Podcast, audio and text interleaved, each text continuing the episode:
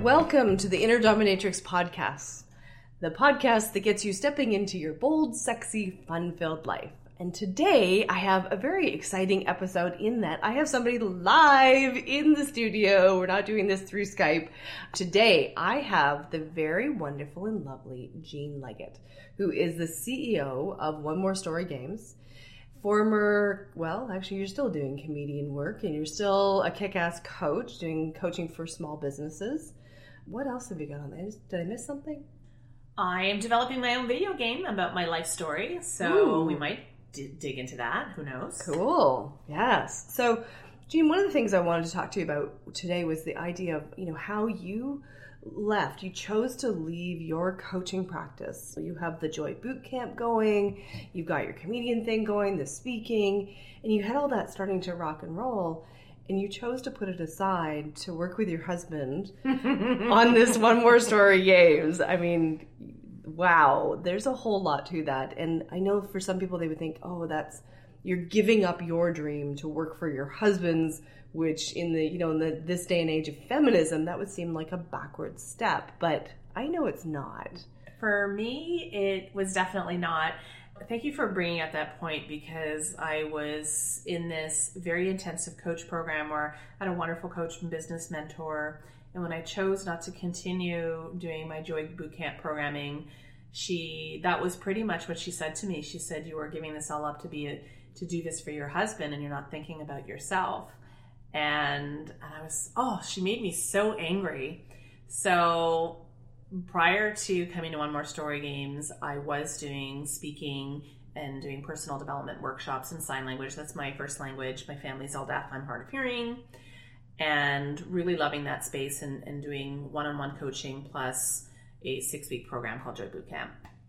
But in the time that I saw my husband building his startup, it was really clear he was fantastic at doing the technical visionary stuff, but not strong enough in the administration and the hustle.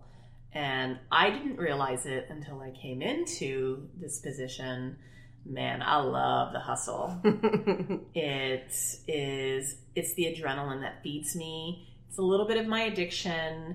It's, as a stand-up comic who's been doing that on and off for ten years, I love being in the limelight, and I'm not embarrassed about it. It's something that I know that I do really well.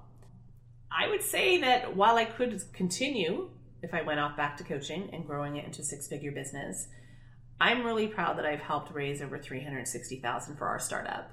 And we're we're seeing some incredible shifts because of the hustle. Yeah. So that isn't backwards. That is all forwards, my friend. That is hugely forward. And I love the fact that you really embrace the fact that you like the hustle. You know, there's, hustle gets kind of a bad rap, but we need, in our businesses, we need to hustle, you know, no matter what size of business you're doing. And then three hundred sixty thousand dollars is no small feat to be raising in capital. Especially in this economy, everybody's a bit tight-fisted with it. And, you know, you find yourself going through these phases where, okay, the money's running low. And you're thinking, if we're not meant to be doing this, we'll just run out of money and we'll go back to work. And every single time I tell you, we don't know how we're going to make it till the end of the month. And somebody will come along and say, can I write you a check? And the answer is almost always yes, because you also have to find the right people. Yes. And occasionally we've, we've come across people who are not the right fit for us. Ultimately, when it comes down to it for us, if you don't love what you're doing, you can't attract the people that you're supposed to attract. So the hustle is really just a fancy word for self-advocacy. I am madly in love with what we do. And to have started a business with my husband after being together for seventeen years, I mean, you mm-hmm. personally know us, and yes. you know that we came into this with no savings. My husband had just almost nearly died the previous year from a, a medical error. And like, we're balls to the wall. We're all in on this. Which is so gutsy. It really is. And when you, when people say that, I just think, well, what's the alternative? The alternative is to go back to jobs we don't like. Right. See, but that's the thing. It's like, that's what I loved about, that's why I wanted to bring you on, to, to, to showcase that, to say, what is the alternative? The alternative is, is something that you don't like doing. So do you want to be uncomfortable in this job, or do you want to be uncomfortable in the hustle? Yeah. Like, I just, I, it blows my mind that somebody will stay in a four thousand square foot house and hate their job for twenty years and then retire. Like, well, why don't you live in a one or two bedroom house, but have that career that you love and you wake up in the morning? Like, don't get me wrong, I have my days where yes. I have like that little pity party in bed with my cup of tea, but there really is an alternative to having a joy-filled life is, I don't know, it's one that I, I don't think I could go back to working for other people. I think I've been ruined.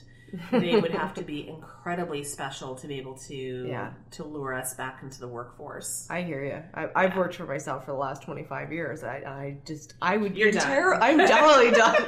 Bad employee. Don't ever pitch me because I'm a bad employee. Well, I don't know, Dana. What about traveling around the world and just enjoying vacations? Uh, that sounds good. Somebody's going to pay me for that? Yeah, somebody might. Okay. If you're listening, Dana's, Dana's okay with that. Now looking for a sugar daddy. Whole different thing. Hmm, might have to talk to my husband about that. So, you just never know where we're going to go on this show. so, so, you know, I think one of the other things to talk about is that it takes a lot of, a lot of personal growth and a lot of like, reflection inward on a regular basis. You know, you and I have talked at length at different times, and and to be in business with your spouse presents a huge number of challenges and things. And so what are your go-to tools for getting your head in the right space, getting into that energy zone so that you can continue to work side by side? You're living with them, you're working with them, good, bad, and ugly. Like, yeah, and and I I think just of late, it's it's winter time. There's not a lot of space to to move around, so we're getting a little bit of that cabin fever, doing the twenty-four seven thing. You know, I've had some really interesting conversations with people of late, and I think this is just something that comes with age and experience, but that idea that we all have grace, we don't necessarily know it until we need to access it. Mm-hmm. And let's see, we're into, this is the beginning of our fourth year in the startup from the incorporation phase and really getting that prototype going. We've had our share of some real challenges and obstacles in the business. We hired an employee that nearly took us down, both of our our relationship, because they were sabotaging it psychologically, and also nearly took down the company as well. Mm-hmm. I, when I personally looked at that situation, I thought, you know what, it happened in our formative year, and that's the perfect time for that thing to, to happen. Yeah. Every single thing that happens to us, my go-to is I might have a, a few moments of, oh my God. And then the problem solver just kicks in and goes, okay, what can I get from this? How can I live, learn, launch, and move on from here? Mm-hmm. Because I'm I'm constantly, I guess in a way, my whole life has been a startup. You know, this idea of rapid iteration. You try something, it doesn't work, you just keep going. It's an approach that I've taken all through university. If I didn't get into master's program twice, I did not get into the master's program. I cried for half an hour and I said, okay, so what's next? Like, again, it comes down to what is the alternative? When it comes to working with Blair, we occasionally have our challenges in that, you know, we're, are we husband and wife when we're having this conversation, or are we co-founder and co-founder? Mm-hmm. And where does that sometimes mesh or clash, as it were? It was difficult in our first year, especially when we had that drama going on. And then something just really clicked, and I think we found a deeper appreciation for each other, and we're more willing to listen and see the strengths that we each brought to it, which I don't think we saw in each other that first year. And that first year, it was just get her done yeah. in that desperation mode as opposed to appreciation mode. Yeah, and, and I would definitely say that, you know, having seen over the years, there's definitely been a shift. Like you, you, the two of you have kind of found your groove of what you're good at and owning your strengths. And then it's almost like you guys have allowed each other to do what you do best so that the company can thrive. Mm-hmm. And I love the fact that, you know, you, you bring that conversation piece to who are we having this conversation as? Are we having this conversation as husband and wife, or are we having this conversation as, you know, co-founders? Yeah. Because that's different roles. It is, and I and I don't think that we make enough time for the husband and wife stuff, especially, you know, we have always paid our employees before we pay ourselves, which affects a lot of our living standards as they were. Mm-hmm. And I'm always thankful for the roof over my head and the food in our fridge. And but I do miss those other trappings of luxuries that we used to have, and it does put a little bit of strain on things. When you go to sleep at night and the last things out of your mouth have to do with the upcoming tasks on your work list, mm-hmm. that's taxing. Yeah, I really look forward to having a little bit more balance, and, and that comes from a little bit more progress and, and financial success of the company, mm-hmm. which is rapidly coming to us. Like, we're only a couple of weeks into the in the beginning of the year, and tremendous things are happening, and, and I know that in the next ten days, even more things are are going to be popping up as, as confirmation that we're on the right track. Yeah, it's so exciting to see the shift. Like, there's just a, there's an energetic shift with the company, and and it's that, you know you know I've talked about this. It's the we've planted seeds and planted seeds, and in two thousand seventeen, because you've done three years of planting and watering and nurturing and coddling at times, and some pruning, some pruning, yeah, rip some things out. That, you know, now is the time that you're starting to see the harvest. You're starting yeah. to see that, you know, snowball effect, which I'm so excited for you. Well, and I think what most people forget is, what do you need to be able to plant all those seeds? Sometimes you need some manure, and life is going to give you manure sometimes by the truckload, yes. and you're going to have to shovel that, and you're going to say, this stinks. Yeah. But it it results in something that's really incredible and beautiful. Yeah. And like, when we, if I had known it was going to take this long, I don't know if I would have agreed to this, right? This is two people full-time working on this, no other source of income. That's, that's on the high wire with a tightrope with a blindfold. Yes. But as we get further and further along, what we see is that our bigger vision's coming to light, and we also planned for something that's five or ten years out. Not that we want it to take five years to achieve revenue, yes. but that the bigger vision of our company, that we have something that we're moving towards. And it's so much easier to say, okay, we're already starting the plan for two thousand eighteen. Love it. And six months ago, we wouldn't have been able to see past six months ago. And the vision has just gotten bigger because we're doing the work. Yeah. That's fantastic. I'm, I'm pumped. Woohoo! You think I'm on sugar all the time. I may or may not be. We can have another conversation on that. But but I think the other piece that I really want to highlight for people is that, you know, you you ask questions. And it's one of the tools that I teach quite a lot, is about asking questions. Right? You'll, it's like, okay, you didn't get the master's. All right, so what else? Mm-hmm. Now, what I notice with you is, and you may not even know this, is that you ask the question in the way that it is most helpful. So you ask this question in a way that you open up the energy. You're not trying to steer the universe to fit your mold. You're like, hey, what else is possible? What is meant to be here, right? And you sit and you go, oh, let me just receive that. Mm-hmm. That's what I teach, right? It's like about asking the question with an open heart, an open mind, and then you get some new information that you didn't know before. Well, you know, it's funny because we've, I've been running Gratitude Miss, hashtag Gratitude Miss for a while on Facebook, and we did like thirty days of that over December. And what I'm trying to subtly, not subtly, train people, even though I'm not doing my joy coaching anymore, is what are you looking for, mm-hmm. right? If I asked you to look for all the things that you are grateful for, you're actually going to see them. And so when I say to the universe, hey, I'm looking for opportunities, I feel like there's opportunities. There's no shortage of opportunities. People Mm-mm. people will come to us and say, oh, this, this, this. And I'll say, there's no shortage of opportunities. There's just a shortage of resources to pursue them all. Yeah. And it always strikes me as very, again, you, you go through life with your own particular blinders and your set of biases.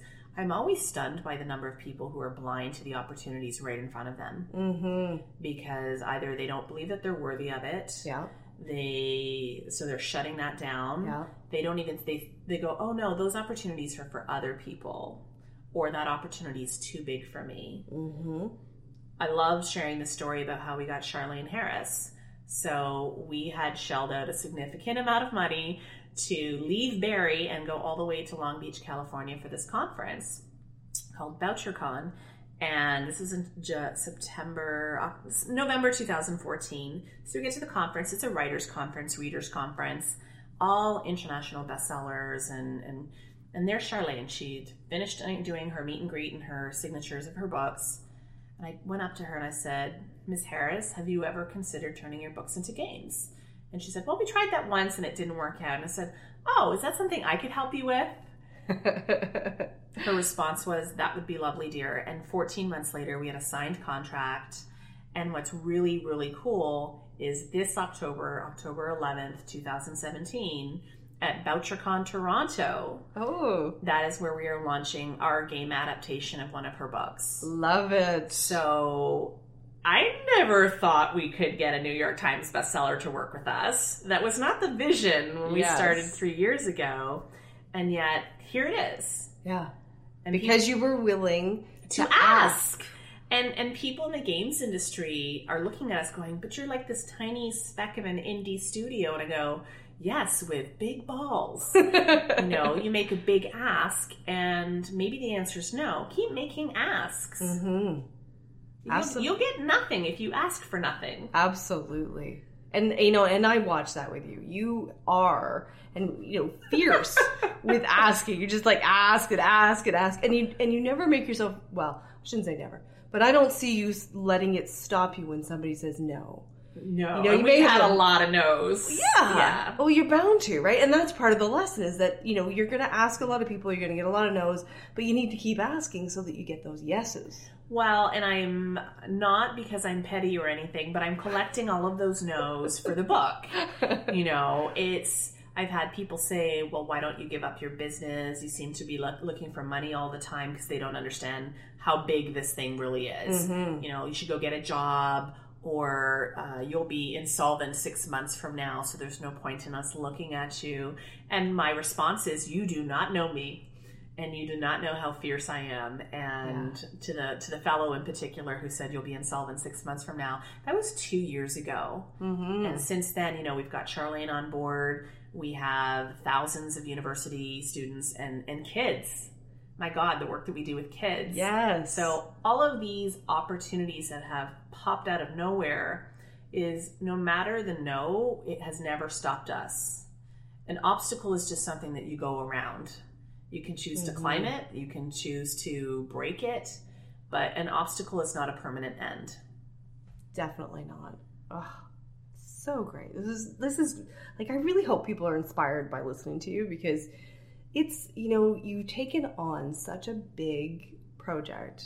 You know, a startup company in the tech world is not, you know, nothing, it's nothing to be sneezed at. Like, I have watched other people. I, I don't know a lot of people in the tech industry, but I, I know a friend of mine, um, her family has a tech startup in the medical industry. And he went nine years. Mm-hmm. Nine years throwing money in there, funding it, getting it going, paying everybody before they started turning money, turning a profit. I mean, that takes huge dedication. Yeah. And, you know, most of us, thankfully, don't have to have that kind of intensity. But what if we could step in, and I would invite people, just, you know, like, take a moment, just like step into your shoes. And it's like, what does it take to have that tenacity, to be willing to ask, and to grab the energy of that, and then go out and do that in your business? Well, and I think back to being at the year, end of year one and the end of year two, where the money just miraculously would always show. I, I just don't know. But I never question it. I just say, universe, if it's meant to be, just put some more in there. And literally it would show up. And I'm like, okay, if we if we were meant to have failed, we would have failed by now. Yeah. And I knew that regardless, like, we've always been very fiscally responsible with our, our investor money. Absolutely. Because that's something to do with integrity. And, mm-hmm. and integrity is huge for us. But I always thought, okay, so if this were to ever go bottoms up, then what would happen as a result? Well, Blair would go back to the games industry, and I would go on to do something way more skilled than I ever did before because of all of the experience that I've gotten. Mm-hmm. Anyone that's worked for us would be that much further along in their career because of the work that they've done for us. And, you know, Blair and I have always said, listen, if it goes, if it goes bottoms up, we're the type of people that would still pay back our investors even though we don't have to, because again, integrity. Mm-hmm. So I never saw, I never saw the debt that came out of the company, which is fairly low, as a burden. I just saw that as it's it's a fairly low cost for the opportunity that we're trying to create. What I especially love is when I meet people who are, you know, like the godfathers of the games industry, looking at us going, okay, this is not just a video game company. This is not just, we've built a new technology to access a new market, and it's it's very radical. Mm-hmm. And along the way, we've made it easy enough for a ten-year-old, as easy it is for a forty-year-old to create this gaming content. We're doing things that most people wouldn't dare to do. And in that, I also, you know, I get the high off of that too, because I think that if you're going to do something, you should do it really well and not mm-hmm. be embarrassed to be exceptional. Yeah. Love it. You see, that's that inner dominatrix. You are owning it. You're willing to step up and say, yes, I know that I'm really great at this, and I'm going to continue to shine and take this company. And no apologies. no apologies. No apologies for being a shining effing unicorn. Right. Love it. Because the world needs more shining effing unicorns. I think there are a lot of shining effing unicorns. They need to get out of their own ways.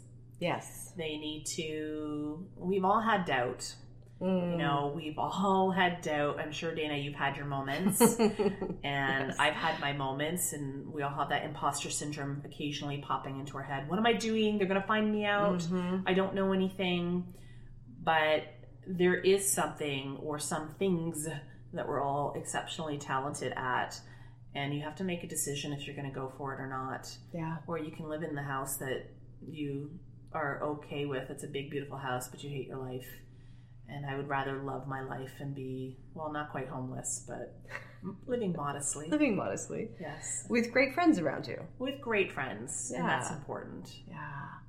And, you know, and it's just, it's that piece of not letting money be real. Mm-hmm. Right. And and I would say I really see that in you. you. Like you you ask of the universe, okay, we need money. You're not sitting there going, ah, I don't know where it's going to come from, so it's not going to come in. You just... You, I never use that phrase, by no. the way. I just say, how will this money come? Right. Which is asking a better question. Mm-hmm. Right? Mm-hmm. And the energy is very open on that, which I love. In doing that, when you don't make money real and you don't have the attachment to it, it's so much easier to just let the universe do its job of arranging it.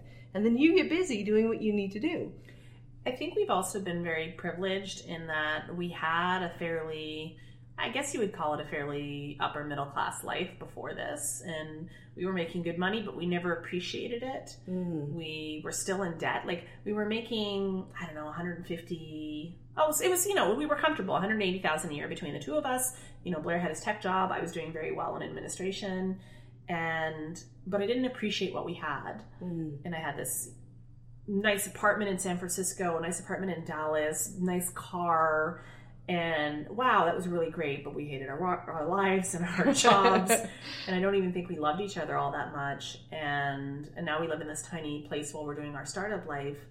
It's made me appreciate things. It's made me realize that stuff is not the thing that turns me on. Mm-hmm. It's just stuff.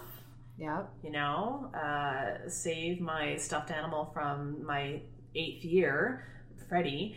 Uh, you know, if the house caught on fire and burned down, it's just a house. It's just stuff. It's not the thing that's going to keep you going. Yeah.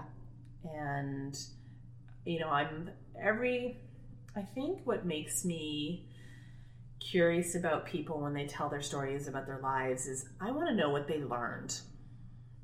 Are they telling a story because they want people to listen to them, or are they telling a story because they've actually learned something and they want to share that with someone else? You know, we all know those those storytellers that will yak and yak mm-hmm. and yak, and you just like find yourself glimpsing at your watch going, are they ever going to shut up? Yes. Whereas, you know, there's there's a lot of value in doing the self-work. And and I find, I don't know if you notice this, but I find that the people who have done their inner work can tell their story very succinctly. Mm-hmm. right? And get it and make it very impactful in two minutes. Sure. And not only that, the more we tell that story, the more it, it has, it no longer has that emotional residual on us. Mm-hmm. You know, I, I spoke at something called Mo Mondays probably ten to twelve times. And for the first six times in various locations, I was telling the same story about how growing up, I was the hard of hearing kid with a deaf family, and my daddy always rejected me because I'm not deaf enough. And and I say it like that with that tone now because to me it's so blasé. Am I writing a video game about it? Yes, I am. Mostly because I think there's that underlying story of not belonging, mm-hmm. finding your place, mm-hmm. and declaring your awesomeness. Right. So those are the, the key points of why I'm creating that video game. But I found myself telling that story and getting bored by it. Like, I've already done the work. Why why do I need to explain that to you? So I'm always looking for this the latest learning that I've had. So with the, the employee that was problematic, I like to share that because oftentimes you don't think about those things, mm-hmm. or what it's like to work with your spouse. I mean, we're fourteen years married, twenty and a half years together. Who starts a startup at seventeen years into a marriage? Crazy people. Yes. And so I like to share that as well. And it's been a hell of a ride. And I don't, I don't regret it. That's good. What's what's the, the thing that surprised you the most about working together or doing the startup, or what's in this company was surprised? I think there's you? a couple of things. One is how much I fell in love with him, watching him lead our co-op students. We worked really closely with the local college. Mm-hmm. I've never seen him in a leadership position. Oh. So, and he always seemed to get passed over at work, which always surprised me, but he's, and how great he is with the kids when we do the summer camps. He really is, like, we're not moms or dads, and we have no inclination to, to do the whole parent thing, but he's so incredibly gentle and patient with, with as a teacher. I think he's a fantastic teacher, and that just gave me the warm feels all over again, and I love that about him. And as for me, I don't know. I mean, I, I get quite the rush when somebody comes along and says, hey, I'd like to write you a big fat check. I like the big fat ones. I like all the checks, but my favorite are the fat ones. And that first week when we did the Friends and Family Ask, to see sixty thousand dollars roll in just from one letter. It was a very detailed letter. It was a very responsible letter. It was an impeccable letter. But that these people would trust us with their money, not having even seen a prototype, which meant they trusted us, and they trusted our vision and our yeah. passion and our dedication to our relationship. So that surprised me. Ah, yeah. And, you know, that that piece of that they were investing in you. Yes. Right? And so, and that's, that's what it is. When you're inviting, investing in a, a company that's just starting up, you you are investing in the people that are doing it. Mm-hmm. Because there's not enough to say, okay, this is, we know this, this is, is going to fly. Gonna work. We know this is going to fly, so, you know, throw your money in. But at the beginning, it's like, well, okay, it's a hope and a prayer. But when you see somebody, and and I know that, you know, I've, I'll disclose, I have invested in your company. Smart woman. I know, right? So you better take off. Um, but but a lot of it was the fact that I saw you guys showing up, showing up, showing up, the tenacity, where you were going, you just kept digging in, you weren't taking no for an answer. It's like, okay, that's closed, all right, let's go over here, that's closed, let's go over here, let's go. It just kept on doing it, and and that, for me, I mean, I'm not a gamer, I'm like, I try to play your games, and I'm like, oh, you know, it's, I'll get you trained, Dana. We'll get, yeah, I know. I, I need serious help. I'm like, I don't know how to get out of this level. Gene, what's the secret? Right? Like, so I didn't invest because I love games. I invested because I love you guys. Thank you. I, I appreciate that, and we we take it all very seriously, and we value each and every one of our investors. It, like, if you walk down the street and they saw two lemonade stands, and you saw the one kid just sitting there going, no one likes me, and the other kid going, best lemonade in the whole wide world, I am ta- definitely going to go to the shiny unicorn lemonade stand, right? Yes. And I think that really, that speaks to the impact that we have on people. I think we make a dynamic team. I'm really hopeful that they're, they'll air our episode of the Dragon's Den soon so that people yes. can see how we come off on T V. And not only that, to sort of see how other people perceive us, because a website doesn't tell you anything. Videos might. And when you meet us in person, I don't think too many people come away going, oh, I don't like those people. They're like, wow, those people, they care about what they're doing. Absolutely. And uh, our balls to the wall thing has has impressed a lot of people. Yeah. Well, I remember, you know, the one night we were sitting here and I had a few friends over, and one of my friends was sitting here just, you know, gobsmacked. She just like draw, you know, she just could, had nothing to say because she was so inspired by your story and what you were doing and how big of a image, like a, not an image, but like how big your vision is for this. So it does absolutely happen when people meet you in person, which is why I wanted to at least have you here. Thank you. Well, I hope it comes across on the podcast. Me too. And, you know, if you want to check what what we're doing, I mean, we're, we're at one more story games dot com without prompting. See, Dana? Yeah, very good. And we're really trying to, to create space in the games industry where people can tell their stories, whether they're fiction or nonfiction, but in an interactive format that is engaging, because I think we all have really cool stories to tell, and there's a lot of a lot of perspectives out there that aren't being heard, mm-hmm. and we can change the world when we can change the perspective. Yeah, and I love that about the platform is that it's it is enabling so many people to get their story out. You know, stories that wouldn't be told. Yeah, in other platforms. So it's such a huge vision. I am so pumped. I'm so pumped. Yeah. Yeah. twenty seventeen is going to be pretty kick-ass. I can't I can't even conceive of how big two thousand eighteen is going to be, because two thousand seventeen is already going to, it's already blowing our minds. Wow. So. Awesome. And then, of course, you do some small business coaching. So if people I do. want their ass kicked in a really good way. Yes. I have, uh, I've been doing that for the last nine years, and I only take like a very select handful of clients, mm-hmm. as you do as well, right? It's, yes. I have, I'm very passionate about helping people who want to be helped and do the work, because there's no point in you paying me and you're not doing the work. Exactly. That doesn't interest me. Mm-mm. And I really just, my juices get going when I see somebody really taking that time to up-level themselves, either spiritually, emotionally, or professionally. I don't have time for people who are just mediocre. I know that's an awful thing to say, but it's not awful. Well, it's the truth. You know, if you're only taking a select handful of people, mm-hmm. then you get to pick who's going to actually light your fire to do that. Yeah. Because you have this, you've got One More Story Games going on. And I got that's a lot on my lot... plate. I don't need to take on mediocre clients, that's right. for sure. Right. Yeah. So only only the exceptional clients. And and it's never a dull day with us, so... Fantastic. Thank you so much for coming over and recording this. We get to do it live. It's just so fun to actually be able to see somebody, because usually I'm just, you know, just auditory and I don't get to see them. So this was lots of fun. Thank you so much for having me. It was really fantastic. Thanks, Gene. Here's to being a unicorn. Woohoo! Shiny. Shiny effing unicorn. Woo! Thanks for tuning in to The Inner Dominatrix, the show that lets you step into your bold, sexy, fun-filled life. If you enjoyed this episode, I would love for you to tell your friends about it.